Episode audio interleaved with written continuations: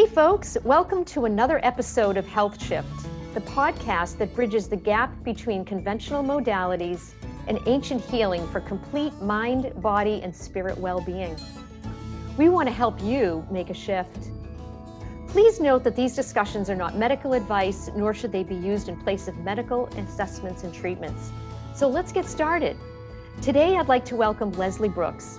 Leslee is an academic organizational specialist with over 20 years' experience in the field. Her specialty is in helping people become more confident learners and to tap into their strengths while teaching compensatory strategies to override the individual's challenges. She also assists those who need support in organizing their daily lives for lifelong optimum performance. Boy, do we need that now, for sure. I have had the opportunity to work with Leslee when my girls were young and were both diagnosed with executive function disorder, a learning challenge under the umbrella of learning disabilities. I like to call them learning challenges. I like to use personal experience with my clients and audiences because I also feel that it brings reality into the discussion. So I'll talk a little bit about me a little bit later. And what's quite remarkable is that the challenges that my girls had began in the second grade. Their IQ scores were quite high, yet performance was just not matching up. Luckily, we had wonderful teachers who suggested neuropsychology testing to identify where the brain processing issues arose. Now, backing up to my story in the early 50s and 60s when I was in school, I recall the second grade being torturous, and I gained 55 pounds that year, hence becoming a dietitian. Reading comprehension and math word problems were excruciating for me, and almost a carbon copy of the challenges that my girls faced. Only in the 90s and the 2000s, we not only had a name, but also support. And so this is where Leslee comes in. And I have referred so many clients to her over the years, both children and adults, because in my work, we not only talk about the nuts and berries, you know, the nutrition piece, but the emotional and psychological aspects of one's well being. So, welcome, Leslee, and thank you for being here today. It's so great to have you. It's so nice to be here. Thank you for inviting me. I really oh. appreciate the opportunity. Yes, this is wonderful. So, so tell us your story a little bit about how you got to where you are today. You know, when you got your calling and knowing that this was your path. Um, I guess I decided to go back to graduate school years ago after I had my three children. And um, I had had a difficult time in high school. And so I had some neuropsychological testing done myself to find out where my strengths are, where my weaknesses are, and just to help me maneuver through graduate school a little more easily. And what I discovered was, was that I was really better at a lot of things than I ever realized I was I just didn't know it. It was the way it was being taught to me. And this wasn't the fault of the teachers, it was just a product of the time. Mm. You know, mm. they just didn't know. Um, and so I learned a lot about myself. And then when I went to school, I had to do things differently. Mm-hmm. You know, mm-hmm. I, I had to work very, very hard and I had to start creating practices that really I had, you know, that really weren't in place. It's not something that anyone ever taught me. And I actually became so good at it that one of my professors, and then later actually a second and third, asked me to tutor undergrad students. And I did that and I loved it. And so then I thought, oh, this is something that maybe I could do when I'm done. You know, so, and that's really the beginning. Years before that, I had also tutored younger kids just because I enjoy working with young people, but these were much younger people. They were really in elementary school, middle school. And mm-hmm. now the predominance of my practice is really college and grad students. I have some high school students now. Mm-hmm. Wow, that's amazing. Yes. So, um, so how? What were the some of the obstacles that you ran into in terms of getting to where you are now? Yeah. So, I mean, one of the things that I realized through my neuropsychological testing, right, is that I myself have learning challenges. I have ADHD mm-hmm. and I have learning challenges. And so I had to figure out with what I have, how do I get to where I want to be? Mm-hmm. And so everything had to be planned out. So I, I used an agenda and I was very careful that every single thing was written down, not just some things, but everything you know that i'm going to do for a day when i was in grad school i don't do it as much right now but you know i just the more busy i became the more organized i also had to become mm-hmm. and i was doing this with my three kids so I had to be really organized at that time. Um, and I think, again, just planning things out, you know, with a week at a glance, having the hours broken down and then plan out when am I going to do something? When will this be accomplished? And literally meetings with professors or meetings with someone at the school for one of my children, everything, you know, is written down. And I think that helped me a lot. The other wow. piece, I guess, one other thing, I'm sorry, one other thing I guess I could think of too is um, just giving myself positive reinforcement mm. as I would mm. complete tasks. That was really helpful too. Yeah, yeah. Oh, that's so that's so interesting because I've used Week at a Glance or did now where everything is sort of like on the computer, but I loved and would have my clients bring their Week at a Glance book or make them go out and purchase one. And we would write in the activities uh, with color codes and all of that, which we'll talk about a little bit later because that's a strategy that you use as well. Yeah, it's interesting how it, you know, it doesn't matter if you're talking about learning or you're talking about medical and health. You know, we all require those same uh, ways of actually helping us to accomplish things, accomplish tasks.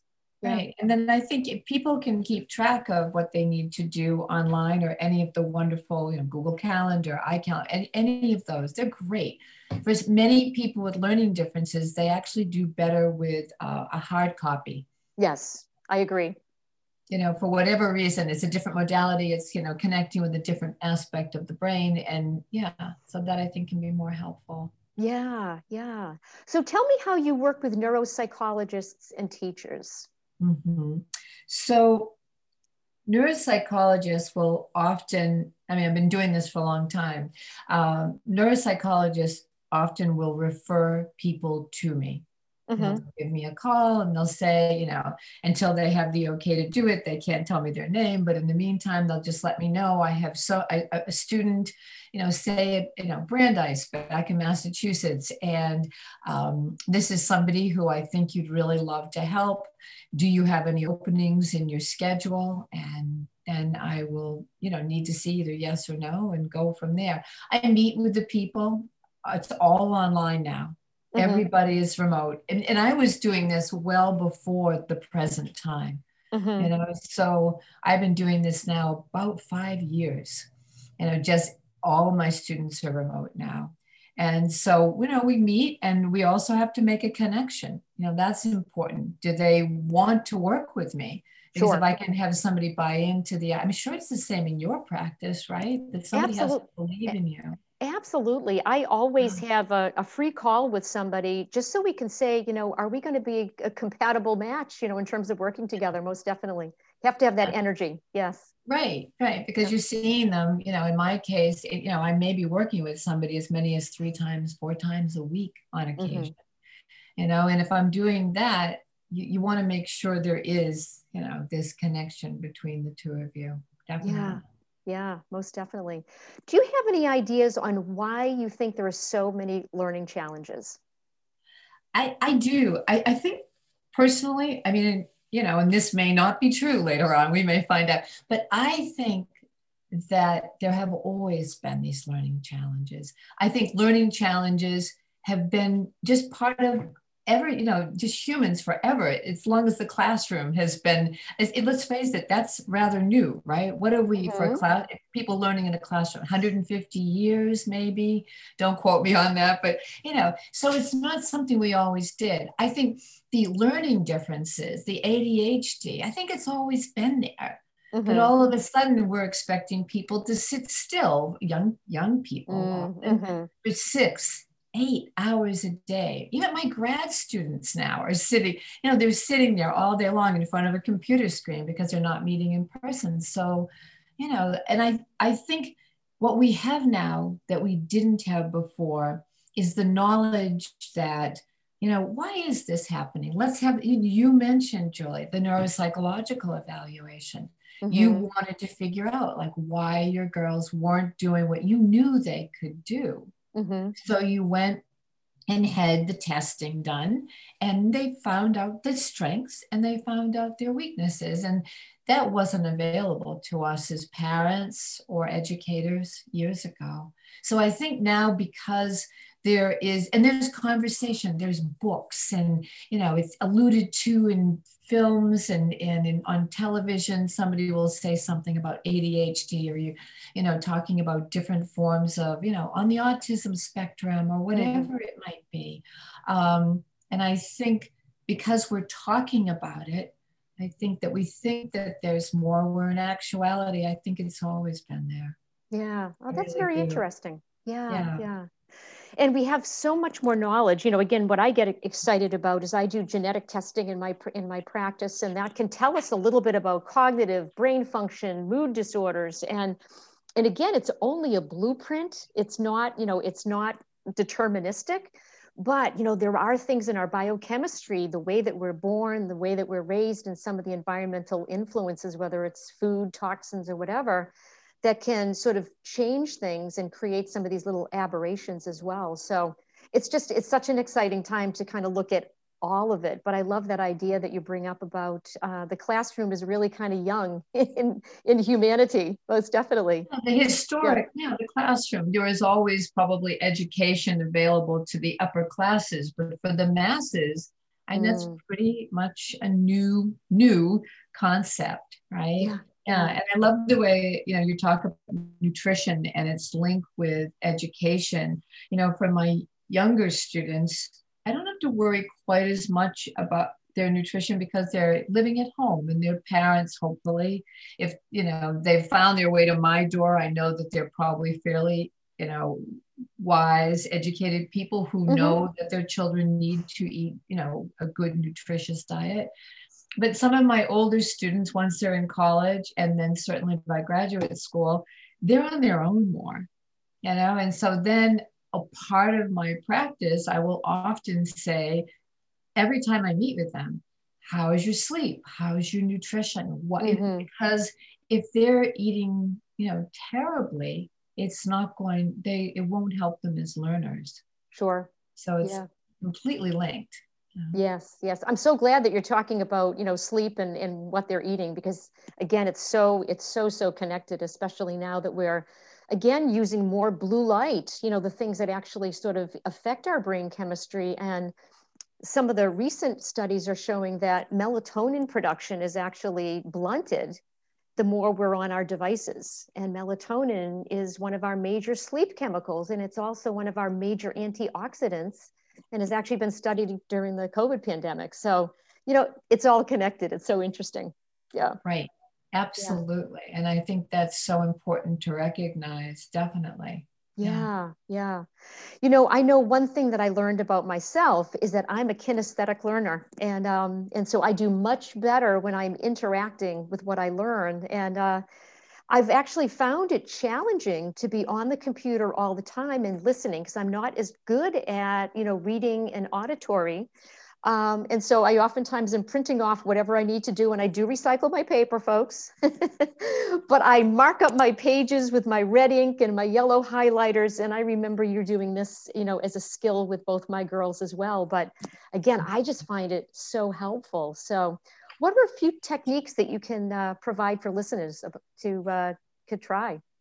So, I mean, it's always we mentioned an agenda. It doesn't have to be like that too. I mean, somebody else might enjoy a calendar, a wall calendar mm-hmm. that they can see. It's, it's important that it's something that you're looking at all mm-hmm. the time.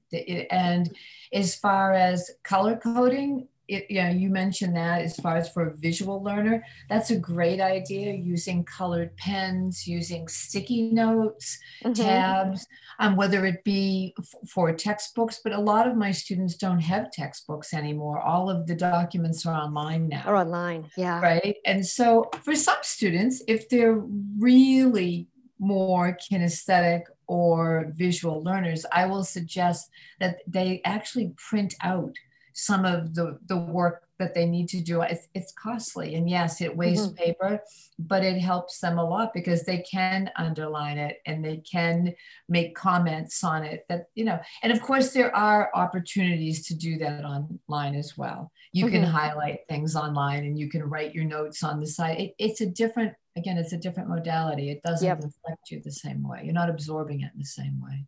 Sure, sure. Yeah. And then, you know, you mentioned different types of learners. Um, you know, there's the three basic, right? There's the auditory, kinesthetic, and the um, visual learner. Mm-hmm. And I think for a lot of students, certainly, you know, my students, one of the things that has become extremely obvious to me over the years is that the classroom and you know, honestly, even all, all the online lectures now are really geared for auditory learners. It's all about listening. Mm-hmm. Somebody else is doing, like I'm doing right now, talking and talking, right? And then you, as a learner, have to just listen to that, and mm-hmm. they're not interacting. And that was a terrible way for me to learn as a kid. Mm-hmm. And I was really, I needed, I'm a kinesthetic learner. I mm-hmm. have to be doing. If I don't do it and somebody's telling me about it, I, I won't even remember it. Yeah, mm-hmm. yeah. So you can see, you know, especially those of us that are kinesthetic learners, the traditional classroom doesn't really support that because we're supposed to be yeah. quiet and sit in your seat and don't move. what a nightmare, right? yeah, exactly. Yeah. yeah. no, that's absolutely correct. And and so, you know, certain types of schools recognize that. I pretty sure that's where the Montessori school came mm-hmm. from, Maria yes. Montessori, and you know that idea that children should be moving and interacting more with their learning process. Um, I do feel that in the present day, there's a lot of great teachers, and they have really come to recognize this now. It's no more. I mean, there's some, that I stand up here and I point at a you know a whiteboard or whatever it is, and you just sit there and write your notes. I mean, definitely there's some, but uh, there's a lot more interaction now. Sure, you know, working in groups and you know whatever it is, but they're just I, watching a lot of videos. A lot of my students watch videos, which is a little it changes it up. You know, mm-hmm. so it's not just one person, you know, talking while the other while the student is trying to learn from yeah. it. So yeah, I do think there's definitely been some improvements in the academic world to, to attend to these various modalities.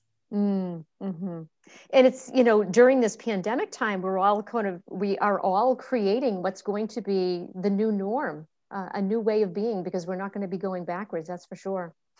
Right. Yeah. Right. Yeah. This is, yes, it's, we, there will be many things that I think again, my prediction only, but there'll be many things I think that we'll take out of this and think, you know what?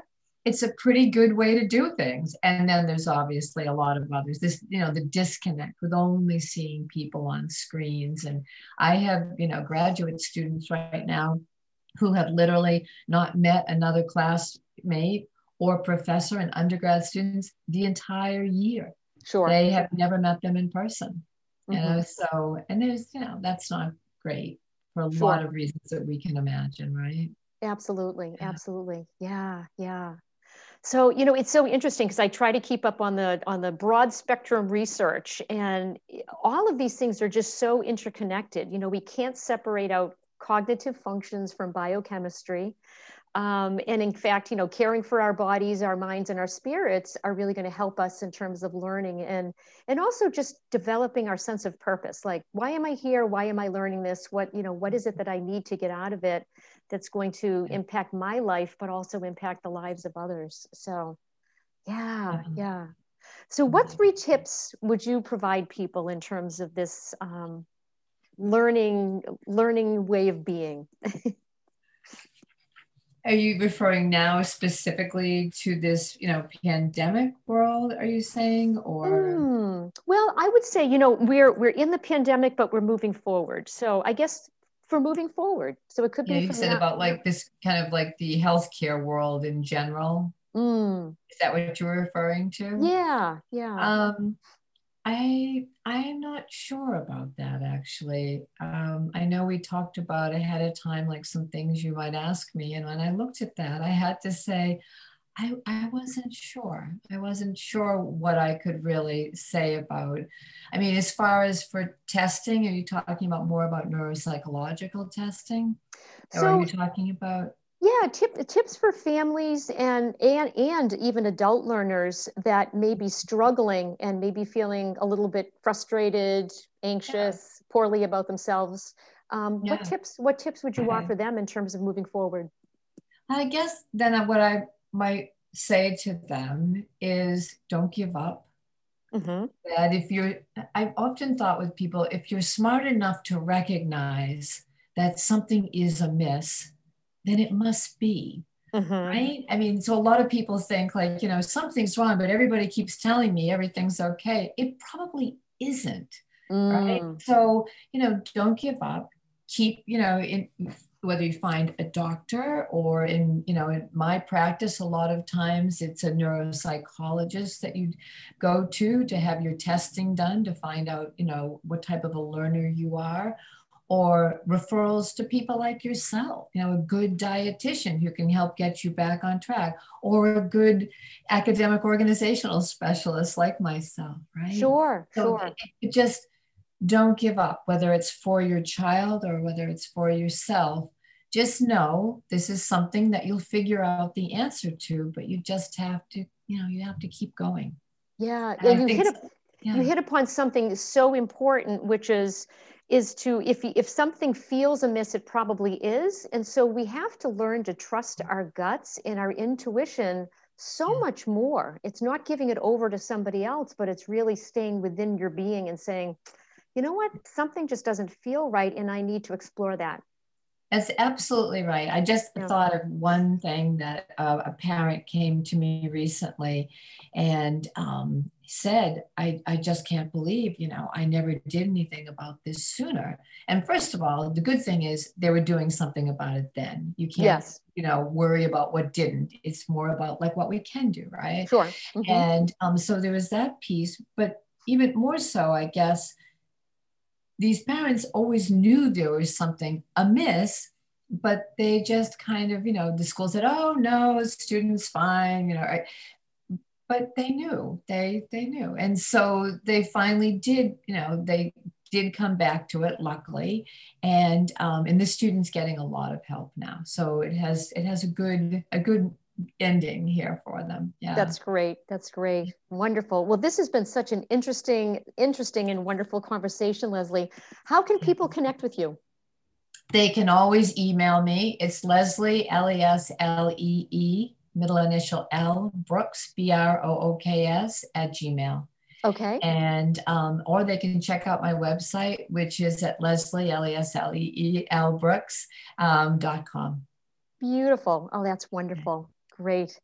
So, folks, I hope that you gleaned some wonderful information today from Leslee and this conversation. And if you like this podcast, please rate, review, and share with your friends, family, and coworkers.